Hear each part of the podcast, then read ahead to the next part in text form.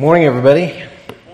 It's great to see you all out this morning, and my name's Jeff, and I'll be teaching a lesson today, but before we dive into the lesson, would you all do me a favor, and if you were unable to be here last Sunday, and G&G is your church home, it's where you normally attend, would you raise your hand? Now, please don't worry. Okay, we're not like taking attendance, and we're not going to shame you for not being here last Sunday. We actually have a questionnaire for you that we want to make sure you have the opportunity to participate in. So just hold your hands up, and the ushers will bring those to you real quick. This is our 2020 lesson series questionnaire, and for those of you that call G&G your church home. If you've been attending for a while, you know that we plan our lesson series a year in advance. And so each January, you receive, in your packet of information, you receive a lesson series brochure that kind of outlines the lessons. Better answer that. And could you let them know that I'm on the other line? Okay. Anyway. It outlines the lessons for the year, and the questionnaire basically gives you an opportunity to weigh in on what topics or issues that you would like for us to address. And we really covet your feedback. The leadership team really wants to get that so that we have kind of a window into what concerns you. Things that you want us to talk about here at Good News. It also enables us to kind of put our finger on the pulse of the church. And we gear our lesson series throughout the year with that input in mind. So please fill one out, drop it in the containers in the back of the auditorium after the service, or if you prefer, on that survey it does tell you how you can do it online if you prefer to do it that way. One other thing, I would ask if you do it on paper, please fill it out before you leave. And take a few minutes after the service and fill it out. The reason we ask that is because we found in the past that when people take them home, they don't ever come back, okay? And so please do that. And remember, it's anonymous, so don't be afraid to give us your honest questions about Christianity, about the Bible, or what it has to say, or about the walk of faith. And we really appreciate your help on this. Okay, you're going to have to bear with me this morning because my voice is kind of rugged today. But last week we started a new lesson series, a 6-week series entitled Following Together, which is also being supported by a life group study based on a book that the life groups are using by a guy named David Platt. It's called Radical Together. And if you're not currently in a life group, I would encourage you to fill out your Connect card and check the box for life groups, and we'll get you connected with one this week. Now, this study is designed to help us explore how we, both individually and as a church family, how all of us in this together can become not casual Christians. That's not what we want to be. For casual Christians, the essence of Christianity is basically, I attend church. That's about it. We also don't want to be cultural Christians. And the essence of Christianity is basically, for a cultural Christian, is, I'm a Christian provided it's convenient and it's consistent with the culture in which I live. So as long as my religious experience doesn't put me outside the mainstream of whatever our culture is, then I'm good. We don't want to be either of those. We don't want to be casual about our faith. We don't want to be cultural about our faith. We want to be radical Christians. The essence of a Christian life is life-altering. It's game-changing. It's a difference-making faith. It matters in every area of our life. And during this series, we're discovering what it means to be a fully functioning follower of Christ, not a Christian in name only, not just somebody who goes to church, but a person who is committed to following Jesus Christ, emulating his attitudes and his words and his actions. Now, today's lesson is entitled, A Follower's Faith. And lately I've been grappling with this question, and you may think this is kind of odd for somebody who's been in this kind of role for 21 years now, but I've been grappling with this question, what is faith? What is it? Now think about that question for a moment. What does that mean to you? If I were to ask you to define faith, how would you define it? What does it mean to place your faith in Christ? What does that look like? What difference does it make in how you operate from one day to the next? What change does it make in how you live your life, the priorities you set, the decisions you make, the things that you will or you will not do? Does it change any of that? I don't know about you, but I've found some of the recent surveys very disturbing. Surveys that indicate that the number of people in America who self-describe as Christians is on the decline, has been for some time now. While the number of people who self-describe as nuns, N-O-N-E-S, in other words, they have no religious affiliation, no particular faith, those numbers are going up as the numbers of Christians in the United States is going down. And I wonder, aren't people of faith supposed to be impacting the culture in which they live? I mean, think about it. If the church is growing in places like China, which it is, why is it declining in the United States of America? If the church is growing in Iran, which it is, why is it declining in the U.S.? Perhaps you've seen some of the research by the Barna Research Group. They do religious polling. And it indicates that Christians, in large part, behave no differently than the majority of people in American culture who have no faith. Isn't that fascinating? In other words, if you put a Christian and a non-Christian in America side by side, other than perhaps what they do on Sunday morning, you couldn't tell the difference. Whoa. And I wonder, aren't people of faith supposed to live lives that are obviously different? Lives that shine like a light in darkness? Isn't that what it's supposed to be like? Perhaps you're like me and you've been disillusioned a little bit lately by the recent high-profile defections by well-known Christians. I mean, when a popular Christian announces that he's rejecting the faith,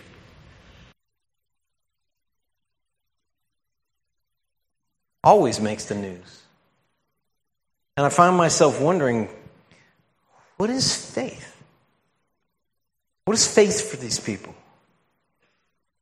You know, I came across an article recently entitled, "Another Pop Culture Christian Loses His Faith," and it just wrecked me. It's by a guy named David French. He's a senior writer for the National Review. And what I'm going to do is read a part of this article to you because it just hit me so hard. And I want you to hear this. You see, within the last 3 months, Josh Harris, a pastor and author of the best-selling book on sexual purity entitled "I Kissed Dating Goodbye," posted an Instagram, and here's what he posted. "I have undergone a massive shift in regard to my faith in Jesus. The popular phrase for this is deconstruction. The Bible phrase is falling away. By all the measurements that I have for defining a Christian, I am not a Christian." Harris also announced that he and his wife are divorcing, and he apologized to the LGBTQ community for teaching biblical sexual purity in his books and as a pastor. And I wondered, what happened to this guy's faith? I bought his book for my boys when they were teenagers. And how would a pastor suddenly reject the biblical principles he's been teaching for years? How's that happen? How did he lose or deconstruct his faith? And then in August, Marty Sampson, singer and songwriter of the popular worship band Hillsong United, announced in an Instagram post that Christianity, quote, "It's not for me." This is the guy who wrote Oceans. This is the guy who wrote What a Beautiful Name, songs we've done here at Good News Gathering. And here's what he wrote in his Instagram post. Time for some real talk. I'm genuinely losing my faith, and it doesn't bother me. Like, what bothers me now is nothing.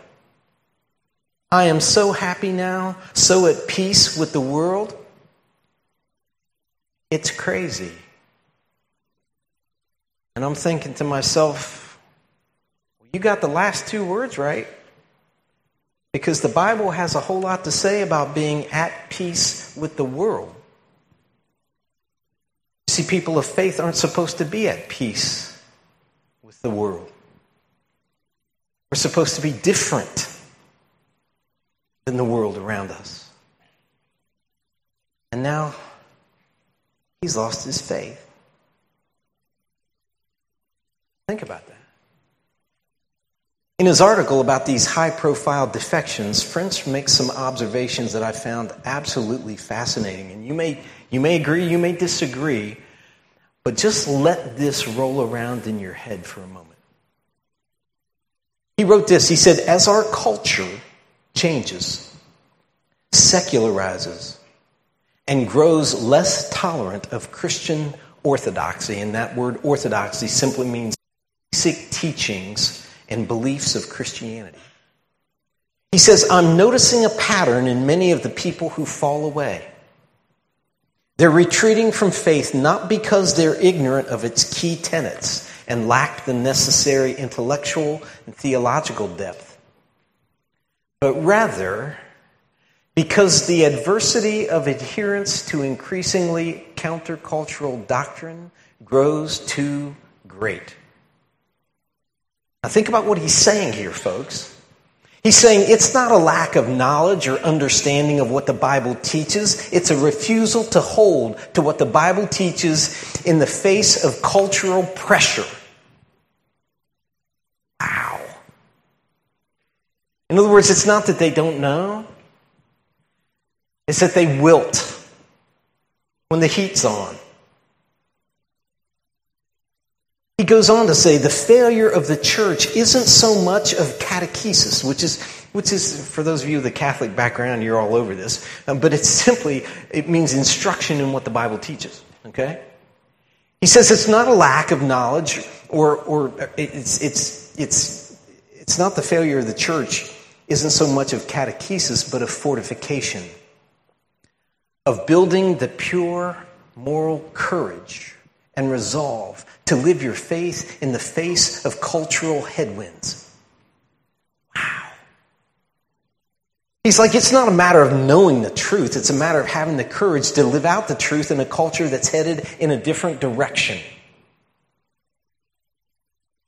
He goes on to say this, Christians are not prepared for the social consequences of the profound cultural shifts.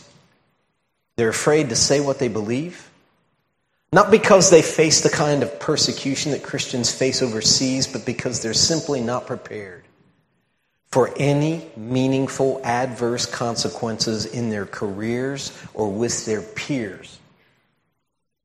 And I remember reading that and thinking, no, man, I hope that's not true. In other words, what he's saying is he said most Christians in America today would rather be under the radar so their friends don't know, can't figure it out, or for heaven's sake would never have an open discussion with them that might involve disagreement. Oh, we couldn't handle that. That'd be too much. He said, even though we don't face persecution like Christians face overseas, I mean, think about it. If you engaged in a spiritual discussion with one of your coworkers, what's the worst it would get? Chances are, thanks but no thanks. That's about it. Too scared. We don't have the backbone for that. We couldn't handle it if we were afraid that our career might be affected by that. Or if a friendship might be affected by that. You know, the article poses an interesting question. He says, are you faithful? He asked that question. And when I was reading that article, I was like, okay, he's talking to me. Are you faithful, Jeff? And he said this, I'd submit that you don't know until your faith is truly tested. Are you faithful? Am I faithful? I mean, do I really expect that just because I'm a Christian living in America that I should roll through life without ever having my faith tested? And if it happens, would I will? Can I stand up to the cultural pressure, or will I retreat? Will I kind of become silent, stay under the radar, make sure nobody knows? Or will I conform? Kind of like Josh Harris. You know what? I'll just kind of adopt my beliefs to what everybody else seems to be thinking in our culture at this current cultural moment. You know, the article closes with this really chilling observation. It says, as the worldly pressure and secular scorn continue to mount, expect to see more announcements like Josh Harris's and Marty Sampson's. Expect to see more friends and neighbors retreat and conform. And I'm telling you, friends, this article has haunted me for the past few weeks. And I found myself asking questions like, what kind of faith do I have? Has it truly been tested? Do I tend or find myself avoiding situations or people who would probably test my faith? Do I just avoid them so I don't have to deal with it? Am I unwilling to stand up for what I believe? Is it difficult to do the right thing? What kind of faith are we producing here at G&G? Many of you know on my days off when I'm not doing this, a lot of times I'll go serve in the preschool, the nursery preschool, and I often wonder if we're producing the next Billy Graham or the next Mother Teresa. You've heard me say that many times here. After reading that article, I wonder if we're producing the next Josh Harris or Marty Sampson. It scares me. Tell you what, it scares me for them. There's a verse in the Bible, Matthew 18:5. It goes like this. Whoever welcomes one such child in my name welcomes me. But then Matthew 18:6 says this. And these are the words of Jesus. This isn't Jeff. If anyone causes one of these little ones, those who believe in me, to stumble, it would be better for them to have a large millstone hung around their neck and to be drowned in the depths of the sea. Whoa. Think about that. Unfortunately for these two, they have tons of influence. People hang on their Instagrams. And it concerns me for them, the influence that they have on people who believe. Now, friends, our focus verse for this lesson series is Romans 12:5. It's up on the screens. Let's all recite it together. Here we go. In Christ, we who are many form one body, and each member belongs to all the others. In other words, in Christ, for those who follow Christ, though we are many, we form one body. Many, yet one in Christ. And each of us belongs. We're part of a family of faith. A family of faith. But what does that mean? What is it?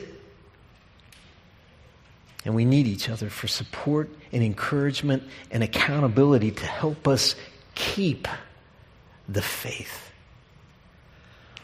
But what is it?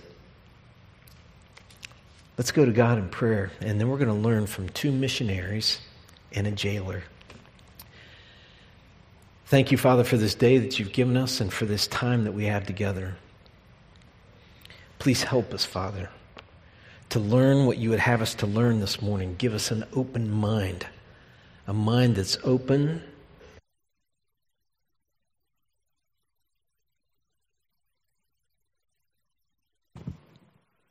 to hear from you this morning. Because, Father, that's why we're here. This is our prayer in Christ's name. Amen. Now, friends, scholars, well, first of all, for those of you that are new, you got an outline as you came into the auditorium this morning. It's a white page, white sheet with holes punched on the side. And if you'll take that out, it's got the scriptures we'll be dealing with today. Now, for those of you that are I am having like major problems with this microphone. Want me to get the handheld? All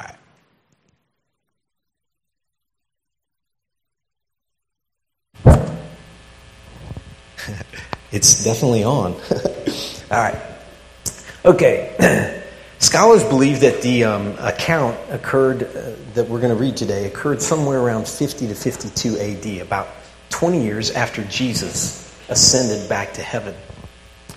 And the Apostle Paul, the greatest Christian missionary ever known, is in the midst of his second missionary tour. And he would travel from time to time on these missionary tours. And in this particular tour, he travels from Jerusalem, which is in Palestine. You see that down there on the right-hand side of the map there. He traveled north up to a place called Antioch, which was in Syria, and then across Turkey, what modern-day Turkey, all the way into what we probably today consider like the north of Greece, to a city called Philippi. And what Paul would do as he went on these missionary journeys is he would move from town to town. He would roll into town, he would establish a church, or he would perhaps strengthen a previously existing church, and then he would move on to another town. And in the midst of this particular tour, he ends up in an important Roman colony. A city colony is really what it was. And in those days, Rome could designate certain cities as actually colonial towns, and they became kind of the commercial and political center for the region. And Paul typically would begin, when he rolled into town, by visiting the Jewish synagogue. And so the reason he would do that is because the Jewish folks already had a background and belief in the God of the Bible, okay, or the Old Testament was what they had in those days. And so it was very easy for him to connect with them and simply introduce them to Jesus. It was more difficult to try and connect with people who had absolutely no background of faith in the one God of the Bible. Now, interestingly enough, when he goes into Philippi, he discovers that there is no synagogue. That's where the Jewish people would meet. There was no synagogue in that town, which meant that the Jewish community in that town must have been extremely small. Interestingly enough, there was a rule, I guess you could say, among the Jews that you could only have a synagogue in a town if you had 10 male Jews in that town. And so the fact that there was no synagogue there indicates that there were very few Jews there. But Paul and his missionary companion Silas found a small group of believers meeting outside the city on a riverbank. And so one day, as they are going through the town, they run into this demon-possessed slave girl. And this girl had this ability, apparently demonically inspired, to predict the future. And so what they did, her masters did, or owners, is they used her to make money. And people would come to her and ask her to tell their future. And she would tell them, and they would pay sums of money for this. And apparently, according to the scripture, her masters made a lot of money off of people because of this capability that she apparently had. Interestingly, though, when she encountered Paul and Silas, apparently just out on the street one day, she begins following them around the town. And she's shouting stuff and raising a ruckus, which is interesting because it's kind of like cheap marketing, right? I mean, she's gathering a crowd for these two guys. And the demon within her apparently recognized that they were men of God, and so she begins to shout, "These men are servants of the Most High God who are telling you the way to be saved." Now think about that. Here she is, okay, in a culture that really has very little background in belief in God, the God of the Bible, and she's yelling to people, "These guys are here to tell you how to get saved." And it attracts a crowd. And she did this apparently for several days until Paul finally commanded the demon to come out of her. And it did. And her masters were furious. Why? She's no longer making money. She's worthless to them. She can't tell fortunes anymore. So they seize Paul and Silas. They arrest them. And they stripped them and beat them, the Bible says. It goes like this. After they had been severely flogged. Now understand, these two guys are missionaries. They're there to spread the good news of Jesus Christ. But they get arrested. They take their clothes off of them. And they flog them. Now, it could be they flogged them with a whip. It could be that they were whipped. Some believe that they were actually beaten with rods. Now, some of you may remember about 15, 20 years ago, a young American kid got caught in Singapore with drugs. Remember that case? And they caned him. Same kind of thing. Okay? It's brutal. It says after they'd been severely flogged, they were thrown into prison, and the jailer was commanded to guard them carefully. When he received these orders, he put them in the inner cell and fastened their feet in stocks. Now, most of you have seen stocks before in American history. It's where people have their feet in these board things that keep their feet, stuck in so you can't run or anything like that. You can't get away. It was different then. The stocks that you see used in America are gentle compared. Because in that world, the way they did stocks was they spread your legs as far apart as they could. You began to cramp really quick. It was extremely painful what they did to you. And look what happened. About midnight, Paul and Silas were praying and singing. They were singing hymns to God, and the other prisoners were listening to them. Now, I don't know about you, but chances are, if I'm Paul and Silas, I'm not praying and singing. I'm whining and complaining, right? I'm upset. I'm thinking about leaving the faith because you know what? God isn't so good to me right now. But you don't see that here, do you? This is a tough day for Paul and Silas, flogged and in stocks, and yet they are singing and praying. Who does that? How could you do that?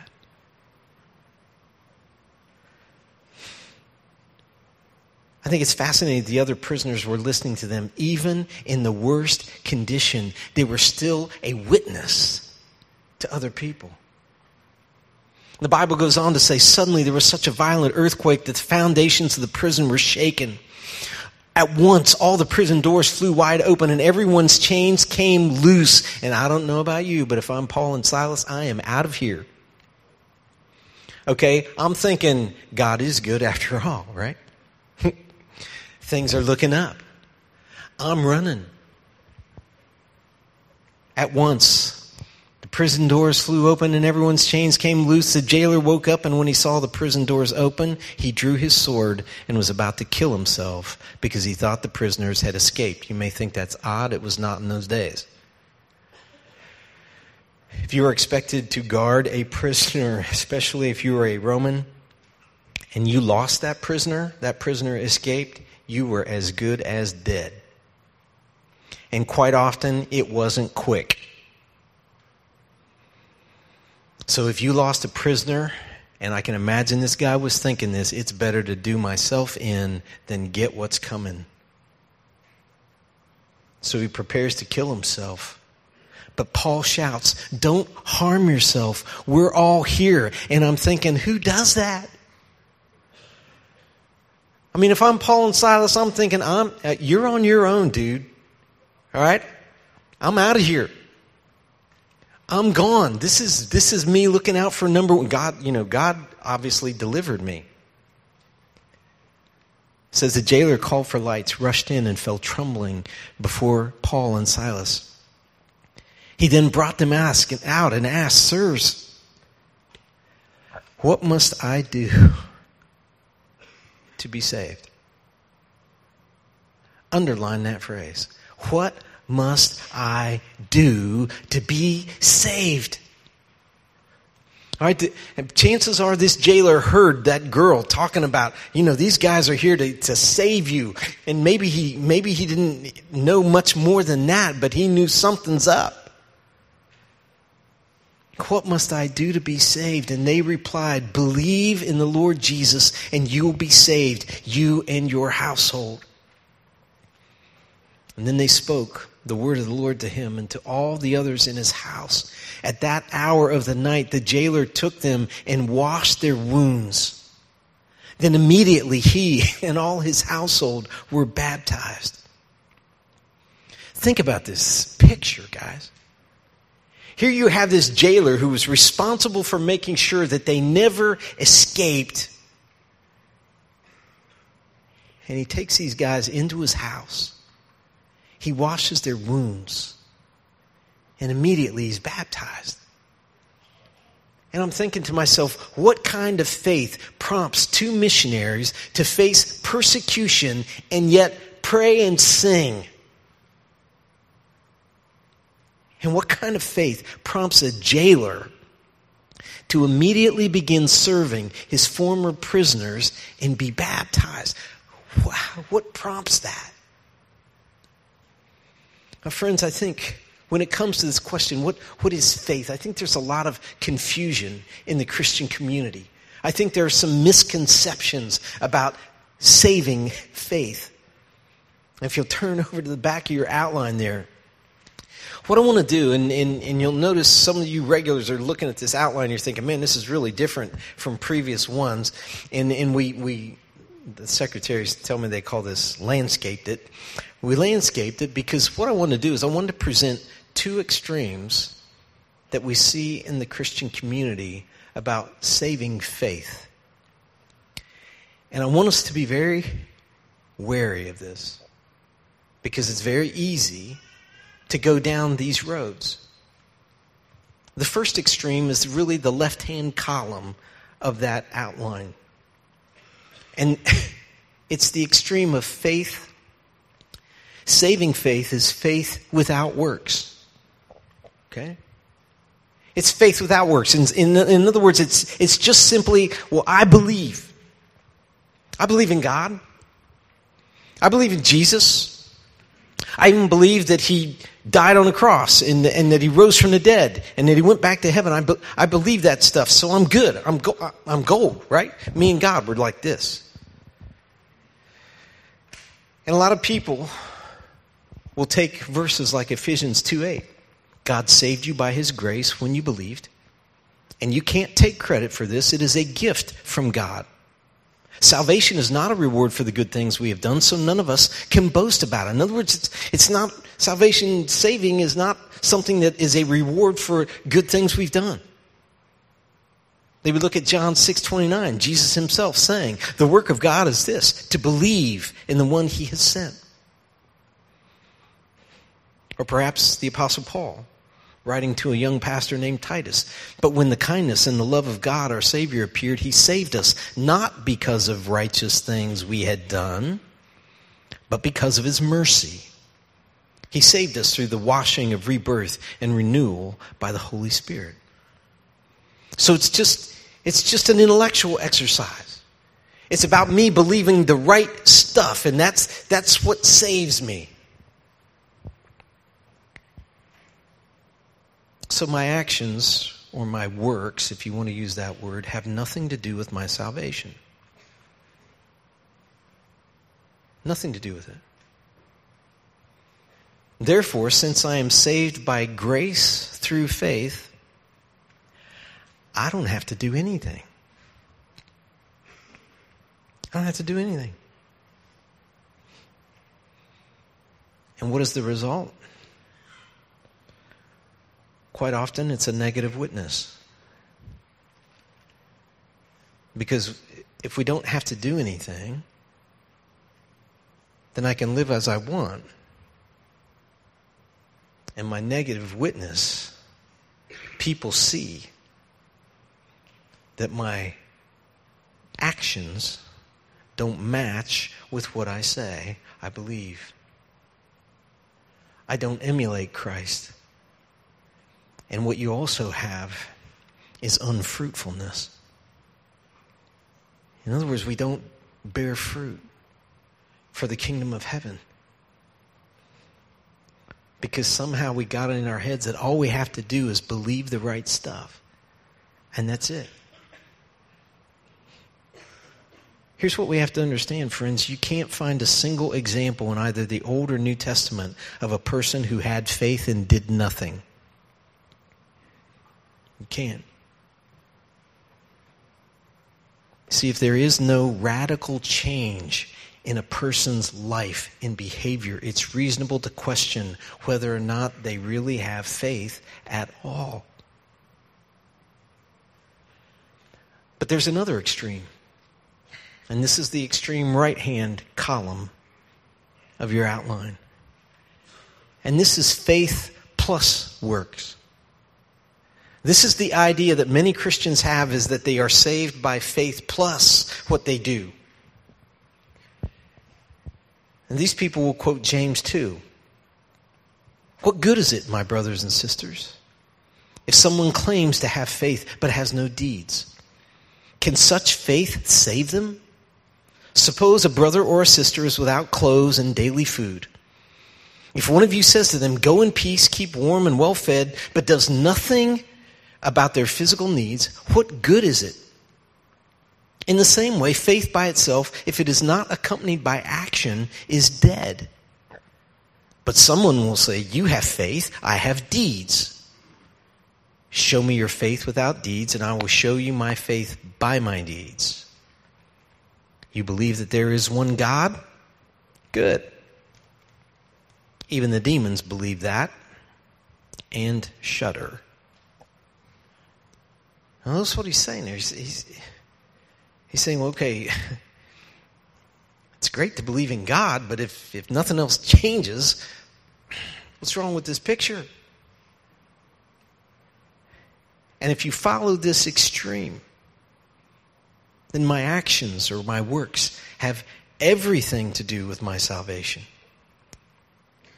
I believe, and I have to work in order to deserve God's favor.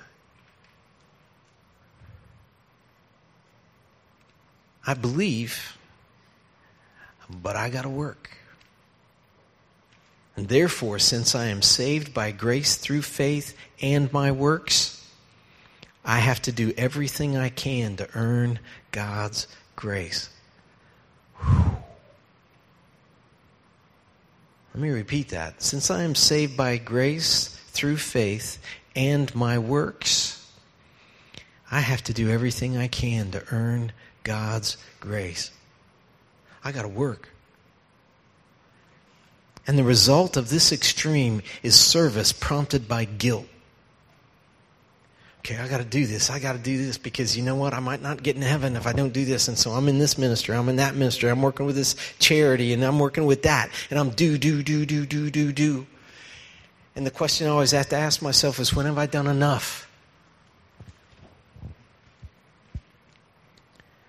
The result is service prompted by guilt and desire. And this is something that may seem counterintuitive to some of you, but it's a desire to make God owe me. In other words, I do this and do this and do this, and if I do enough, then God owes me. God owes me heaven. Or God owes me a good life because I've done this and this and this, and I do so much stuff for Him that I'm owed. And the reality is, folks, God doesn't owe anybody. So if those are two extremes, we have faith without works, it's all an intellectual exercise, or faith plus works, it's dependent on what I do. What is saving faith? And friends, I think saving faith, and I've put it there in that cross diagram on your outline at the top, is a faith that works. A faith that works. James in chapter 2 goes on to say, "You foolish person, do you want evidence that faith without deeds is useless? You see that a person is considered righteous by what they do and not by faith alone." And what he's talking about there is not just intellectual assent. Yeah, I believe these things, but it impacts how I live. In other words, that bullet point on the left side of the cross is my actions or works are manifestations of my faith. You can't separate the two. You don't have the one, oh yeah, I believe, without the other. This is how I live. They are bound together. As it says there in the center of the cross, faith entails both belief in the good news and practical submission to the truth of the good news. You see, if we truly believe in the good news of Jesus Christ, we will submit our lives to that truth and live accordingly. But what does that look like? There on the lower part of the cross, it says, "Therefore, since I am saved by grace through a faith that works, my life exhibits." It exhibits some things. First of all, repentance. Repentance. It exhibits that understanding that I need God's forgiveness for the sins that I've committed. That I need what Jesus did on the cross. And that I am determined to the very best of my ability and with God's help and power to change those parts of my life that are out of line. That's repentance. That's true repentance. It's not just to continue doing the same things over and over, but to change. A second thing that my life exhibits when I have a faith that works is obedience. Jesus said, "If you love me, you will keep my commands." And friends, Christians lead obedient lives. The third thing is service. Serving others. I find it interesting that the very first thing the jailer did after he asked, "What must I do to be saved?" is he began dressing their wounds. He takes these two missionaries out of the jail and into his house. Interesting. And dresses their wounds. He serves them.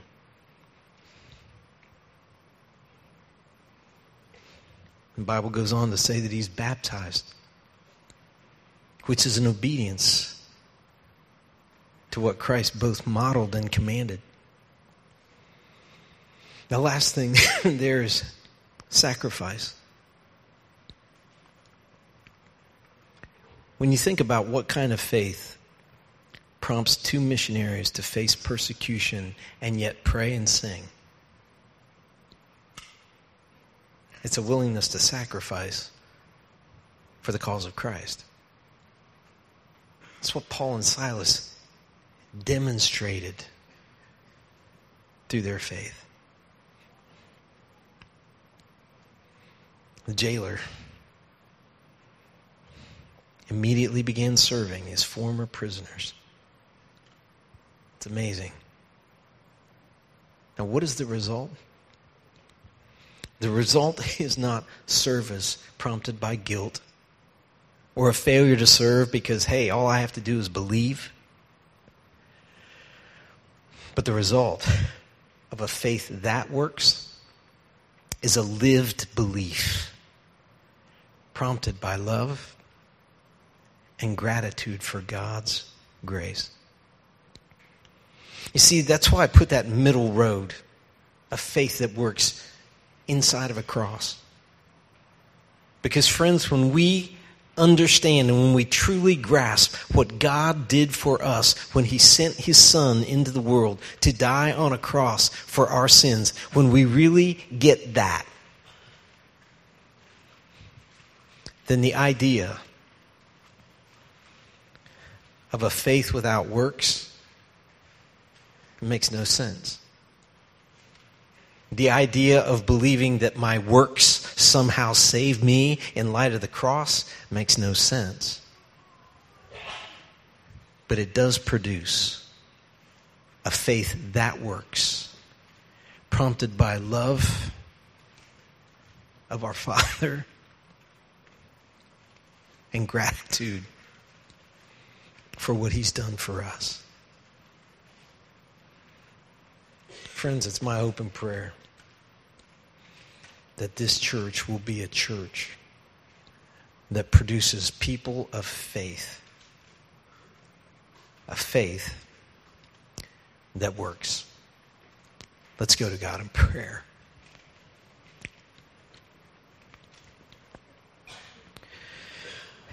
Dear Heavenly Father, we thank you for this time that we could spend in your word. And Father, we're thankful for this story of Paul and Silas and their encounter with the demon-possessed girl and the jailer and what it shows us about a faith that works. Father, it's our hope and prayer that Good News Gathering will be the kind of church that is a light in our community because we possess a faith that works. For this is our prayer in Christ's name. And we all agree together and say, Amen.